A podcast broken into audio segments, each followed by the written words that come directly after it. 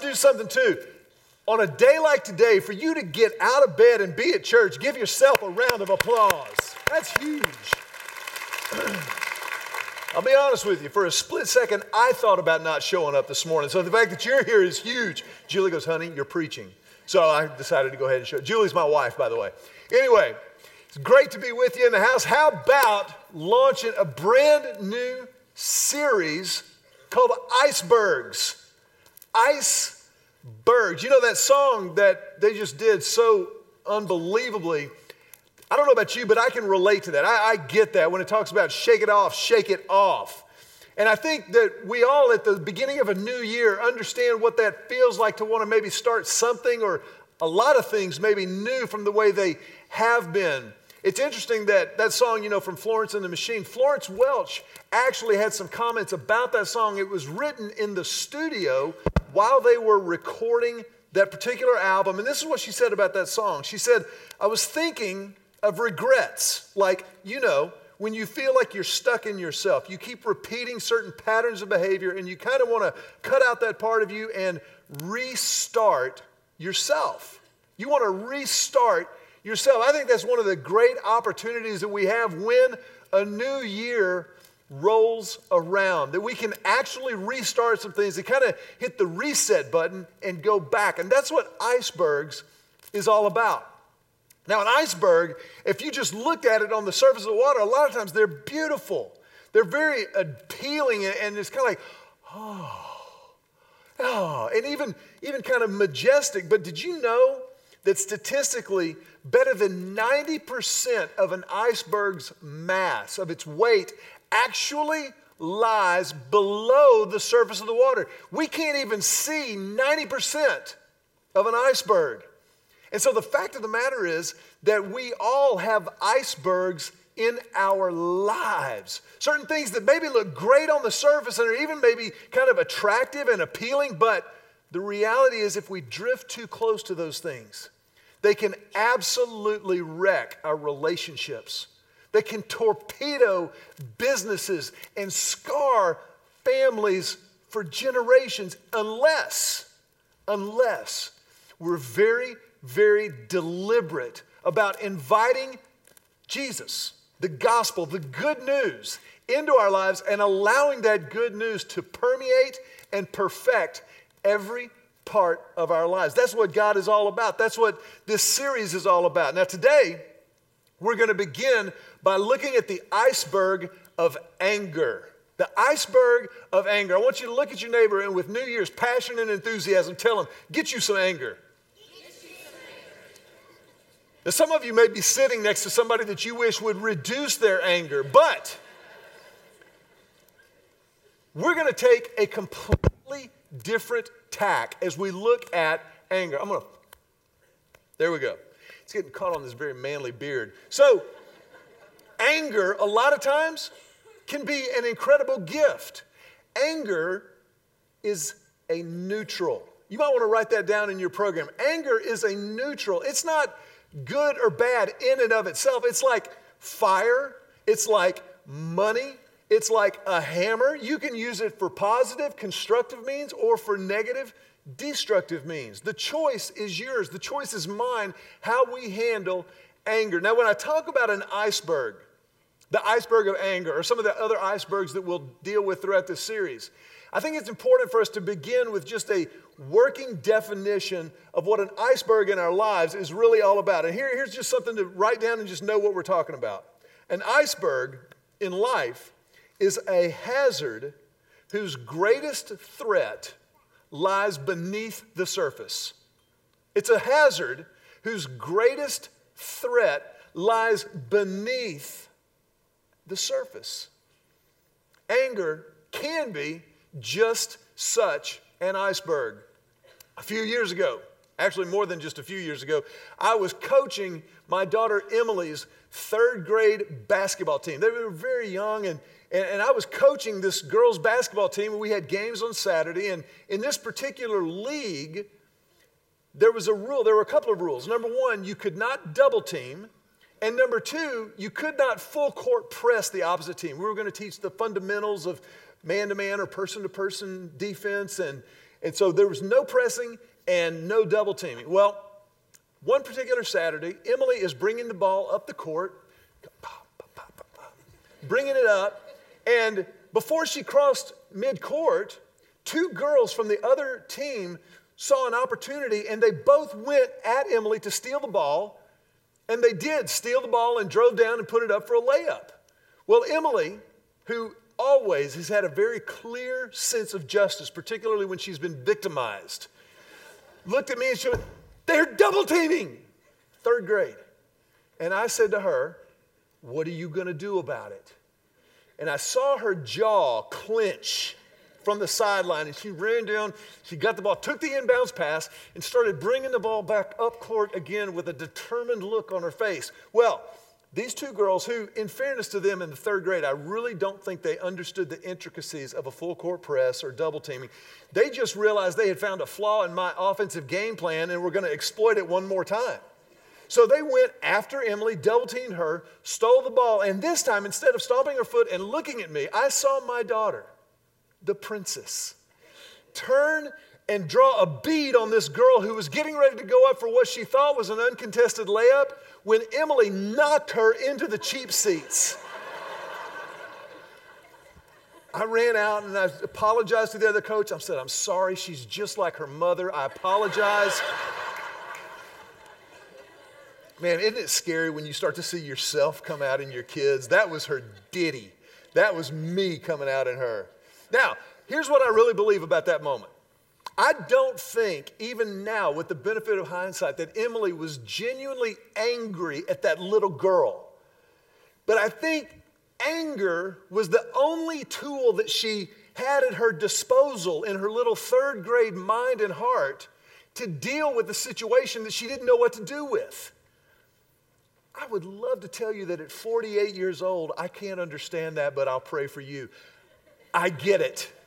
A lot of times, anger can become such a toxic tonic in our lives. It can become such a knee jerk reaction and a reflex that what we're really doing is skipping over some very, very important things.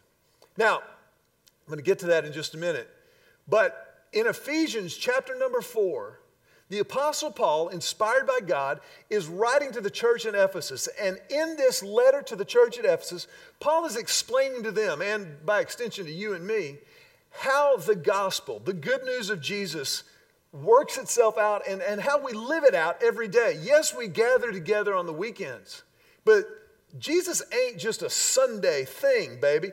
Jesus is an everyday kind of thing. The gospel is an everyday, every moment kind of thing. And in Ephesians 4, Paul teaches the church at Ephesus and us how even the gospel even applies when we get angry, when we, when we get mad. And he's got some incredible words for us about how we handle that. But before we get into how to do that, I want to kind of go to the almost end of the story and show you kind of what our destination is. This is what Paul says in Ephesians 4 26 and 27. He says, And don't sin by letting anger control you. Don't let the sun go down while you are still angry, for anger gives a foothold to the devil. That is a great passage of Scripture. Notice he doesn't say, sin is an abomination before the Lord. He doesn't say, thou shalt not become angry. He never says that. He says, don't let your anger control you. Other translations say, in your anger, do not sin. Anger can be a very godly reaction. You know, it's, it's interesting, I think. Even Jesus got mad. Jesus got angry. The Bible tells us just before he was crucified, he came back into the city of Jerusalem and he was going to the temple for worship. And when he entered kind of the outer courts of the temple, he noticed that there were people set up for commerce. They, they were selling things to people who were, and they were preying on their desire for worship. And when I say praying in the temple, I mean P R E Y. They were predators. And they were trying to sell things to them to, to help them worship better, trying to make money off of people's faith. And Jesus, the Bible says, became incensed at that, so angry that the Bible says Jesus, the Son of God who never sinned, made on the spot a cord and a whip, a whip of cords. And he drove the money changers out of the temple, turning over their tables. I mean, he threw a holy hissy fit. But he did not sin. In his anger, he didn't sin, but he got angry. Sometimes anger is a God honoring endeavor. But you and I both know sometimes our sin can be a self serving endeavor. A lot of times, if I were to be completely honest with myself and before God, I would say, you know what? Sometimes I've just kind of gotten angry just because I felt like it. I, I, I just kind of, I just, it was time. And, and I, I had had enough and I just had to blow off some steam. That's not the same thing that Jesus did.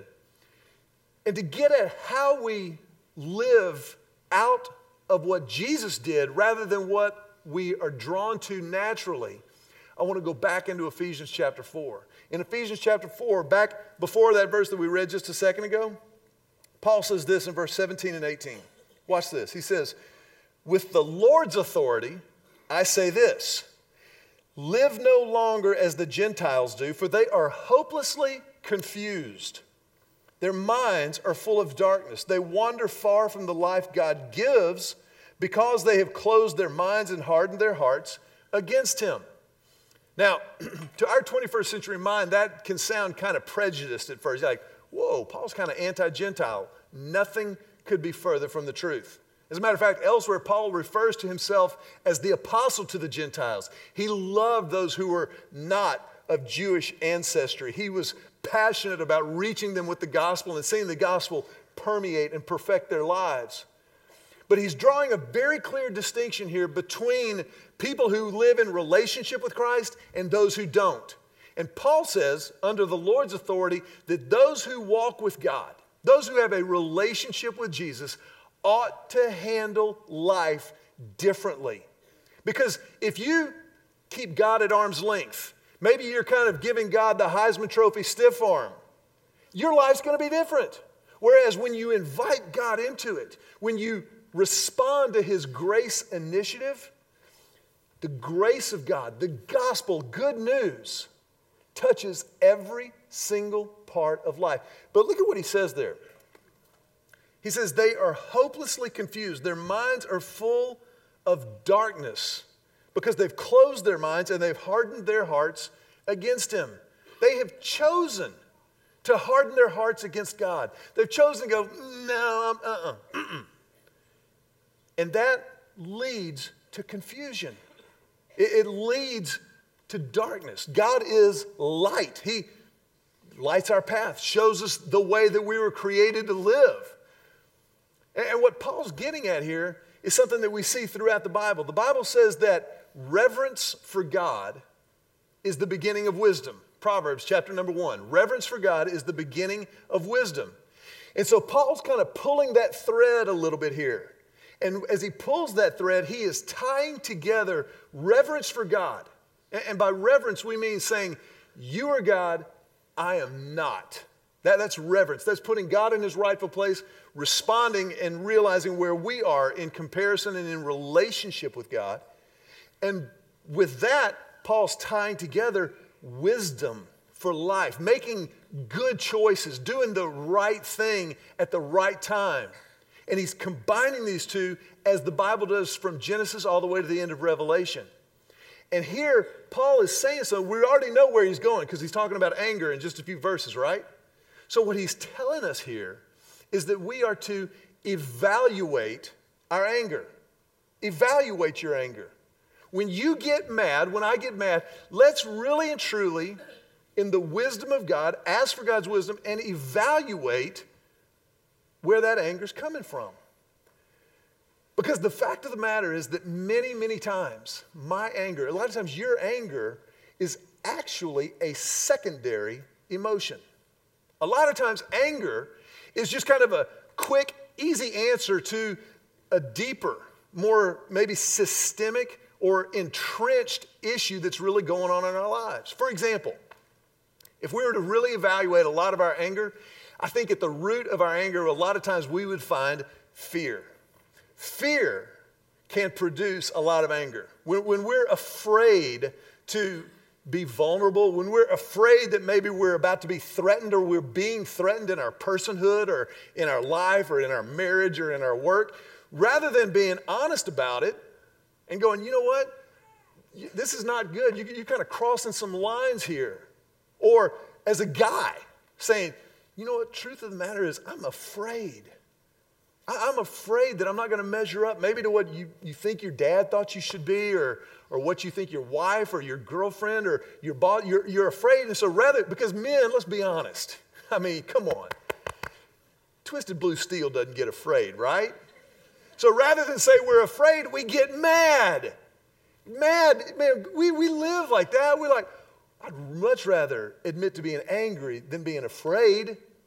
How could I be afraid? I'm 10 feet tall and bulletproof. I mean, seriously. Body fat of 6%. Not really. So, how do we really and truly evaluate that anger? How do we evaluate it? Maybe fear. Sometimes it's pride that triggers our anger. And not all pride is bad, by the way. I'm, I'm, not talking about the kind of prideful arrogance that we see from time to time, but, but the pride of who God created you to be, the pride of, of who you are in Christ. When we start to feel that threatened, man, a lot of times we're like, whoa, whoa, whoa. Instead of saying, hey, you know, Jesus says I'm worth more than the way you're talking to me right now, we get mad, we get angry.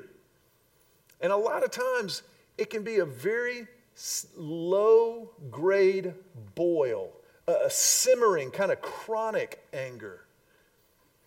It could be fear, it could be pride. Sometimes it's just because we're hurt. Sometimes it's just the fact of the matter is, you hurt my feelings. And if, if you hurt me, I'm going to get you back. I'm going to I'm going to mark that down. I'm going to remember that. Everybody talks about the memory of an elephant. Can we talk about the memory of a woman for just a minute? I know I'm not the only one that has noticed this. Now, don't send me an email. Don't get mad or offended or hurt. I'm just saying, men, we deal with fear. Sometimes women, you deal with hurt and, and you remember stuff better than we do. And by stuff, I mean everything. That's part. That's part of your giftings. That's part of the beauty of who God created you to be. We celebrate that. But if you, if you hang on to a mad, if you hang on to an anger, it's not healthy. It's not what God created you for, male or female. Sometimes it just hurt. But there's a fourth primary emotion that I think a lot of times anger swings by, and, and that's the emotion of frustration frustration. I think that's what Emily was experiencing on the basketball court when she was in third grade. She was frustrated. These girls stole the ball from her. They made points. She didn't know what to do with it, so she got mad. And she got even. Not necessarily godly, but she felt better about it in the moment. Now, here's the deal I, I, could, I could go on and, and diesel on and describe in detail for you what this looks like and some of the consequences, some of the results, but I think it will stick with you better if I will show you what this looks like, what, what it looks like in our lives so that you're aware of this on a regular basis. I don't know if you noticed this, but there's been this rope here throughout the entire service.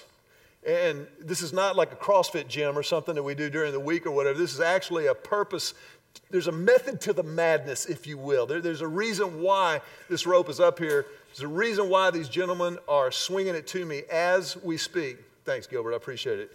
Now, the rope, this is a great rope right here. I mean, I could climb it all the way to the top, but that'd be, I don't feel like showing off. Um, but the rope here is a powerful illustration. I, I, would, I would refer to this as the rope of rage. And the rope of rage is, let's be honest, a lot of times easier. Let's say that our primary emotions that we were talking about just a second ago, we, put right here on this podium. And we say, here's where I put my, my fear. Here's where I put my pride. Here's where I put my hurt. Here's where I put my frustration. And, and that's the real stuff. But can we just be honest with each other and ourselves? Dealing with those things is hard, dadgum work. That's hard work to get at the root of those things, get at those. It's a lot better. It's a lot easier to jump on the rope of rage. It's a lot, it's a lot easier. Let me show you what I'm talking about. It's a lot easier to get on this rope and just go, you know what? I'm not dealing with the primary. I'm going to get on this secondary rope and just swing over here. That way I don't have to mess with that over there. And then once I've gotten on the rope of rage, oh my goodness.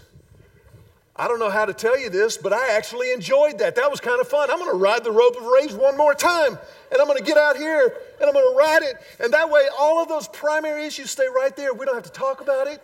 We can turtle up and just kind of keep to ourselves, and the rope of rage becomes our absolute favorite ride in life. Thanks, Gilbert. Appreciate that. Now, Here's the thing you got to understand this isn't about a monkey in church.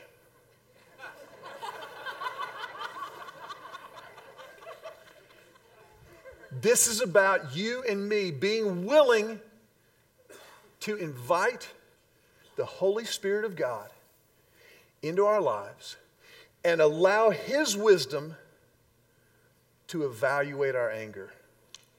What am I really angry about? Am I angry about something that offended God? Am I angry about something that somebody did legitimately? Or am I angry because I'm afraid? Am I angry because I'm hurt? Or am I angry because I'm frustrating? Evaluating anger requires the wisdom of God. That's why Paul talked here about wisdom into this conversation about anger.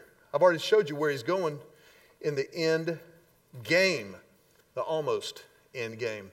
But he continues in verse 20.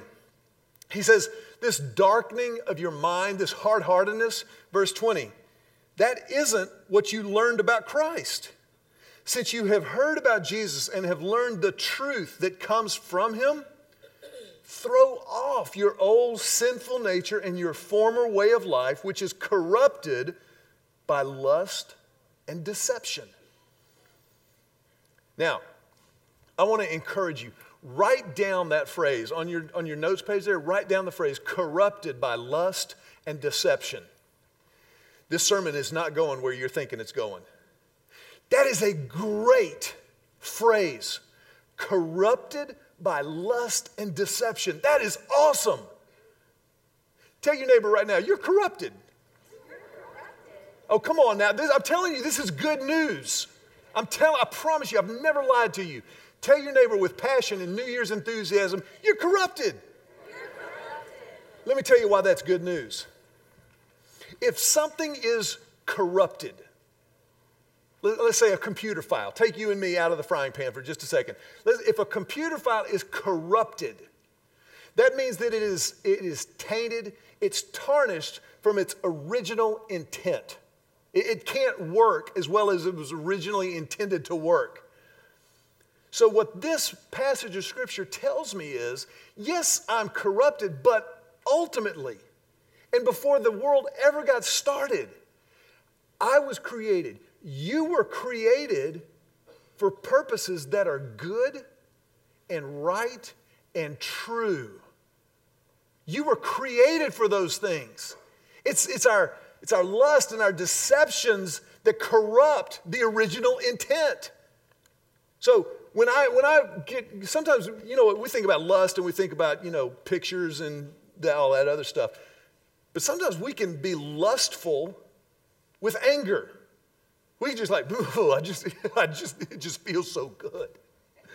I love being mad right now. It is awesome. We say things like, I just got to be real. I'm just being authentic. I'm just, I'm just keeping it real, man.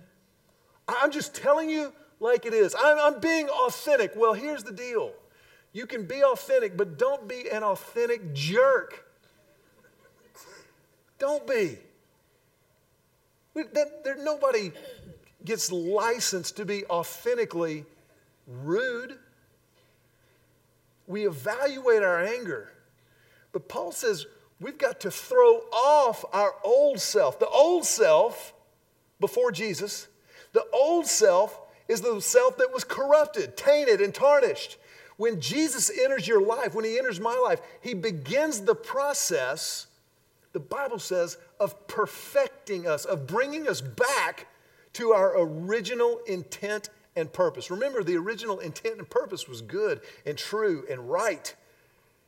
And so it's a process that he invites us into when we come into relationship with him.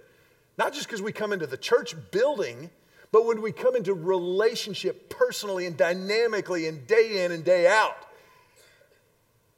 And when that happens, when we begin to see what is going on, we choose to respond to his grace initiative and we throw off the old self. We quit leaning on the excuses. Well, that's just the way I am. Sometimes we even hyper spiritualize that. That's just the way God made me.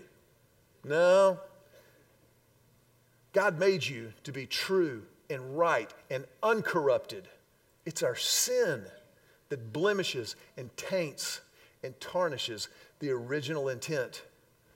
Look at what Paul says going on, verse 23 and 24. He says, Instead, instead, let the Spirit, capital S, Spirit of God, renew your thoughts and attitudes. Put on your new nature, created to be like God, truly righteous and holy. Says, put off that old stuff. Let that old junk go. Put on the new self in Christ. Here's what he's saying. And this is a great church word, but we're, we're going to get into it because it's important that we understand this. First of all, evaluate your anger. But here, Paul, under the authority of God, says, consecrate your anger. Consecrate. Say consecrate. I was trying to concentrate. No, not concentrate, consecrate.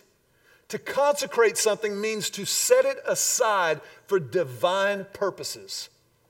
Set it aside, set it apart for divine purposes, not profane purposes, not selfish purposes, but to set it aside for God purposes. Jesus' anger in the temple courts, that was divine anger. That was a holy moment. God's wrath, his anger is real. It's there. And, you know, a lot of times churches and, and church folks, pastors, have, have maybe over communicated the anger and the wrath of God. I, I, understand that. This is not one of those churches where man, we love to preach hell. we don't but it's real. God's anger is real, and God's anger is at sin. That's what God gets angry at. God gets angry at the sin that corrupts his original creation and intent and design. And he's so angry about it that he chose to give us Jesus. He's so angry that the relationship he created us for is ruptured that Jesus was offered as the solution to the ruptured relationship. His anger is real. Don't, don't think that it's not, but understand that even God's anger is rooted in his love. Sometimes, as a parent, we, we get angry with our kids don't we? And sometimes our anger is well placed. Sometimes, you know, you get that little twitch in your eye. I love you. But we've talked about this. You know what I'm talking about? Why? Because we know that they are unnecessarily complicating their lives. If they tell a lie, for example, hypothetically, they're complicating their lives unnecessarily. And we've told them that. We're like, sweetheart, angel, pumpkin, tell the truth. Okay? Daddy loves you. We get angry because we know that they are choosing to complicate their lives unnecessarily. Life will get complicated enough. Even God's anger is rooted in his love. So that is part of how we evaluate our anger. Does it reflect God's love, God's purposes, God's principles, God's truth? Ephesians 4:31 As we consecrate our anger, Paul says this, get rid of all bitterness, rage, anger, harsh words and slander as well as all types of evil behavior. Instead, be kind to each other, tenderhearted, forgiving one another just as God through Christ has forgiven you. Isn't that fascinating? Paul starts out talking about hard heartedness, confusion. And through that begins to talk about evaluating our anger and then consecrating the anger, but then he says, just get rid of it. People say, well, I can't. You don't know what was done to me. I'm mad. I'm hurt.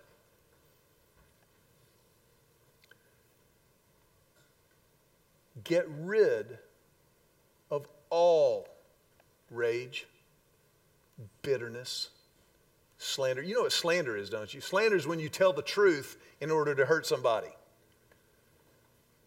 Slander in the original Greek is spelled T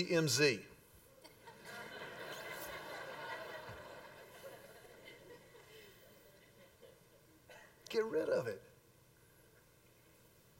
That junk will mess you up. It will corrupt and tarnish and taint.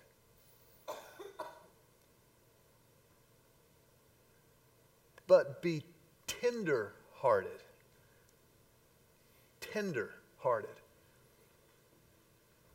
Forgiving one another, just as God in Christ forgave you. God in Christ forgave you.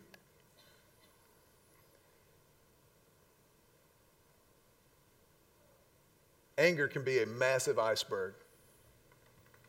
It can sink your ship. It can sink your family. It can sink your business.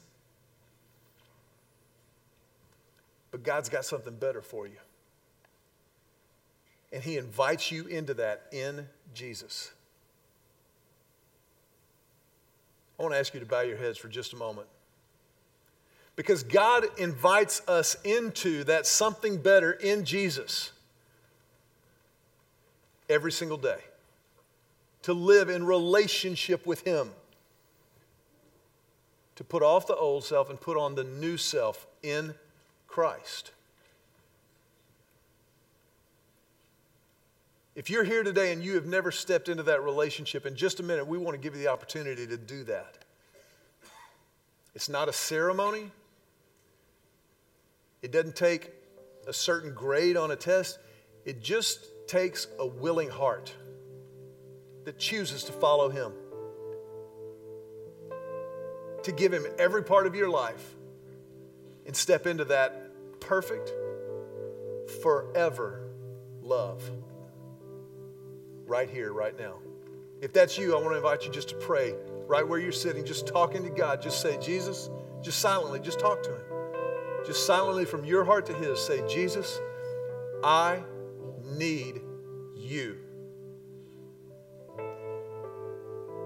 And so I give you my life. All of it. Right here, right now.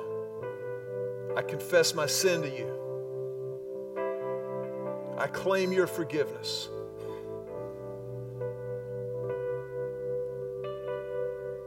To live in relationship with you from this moment forward forever. Jesus, I pray this prayer in your name.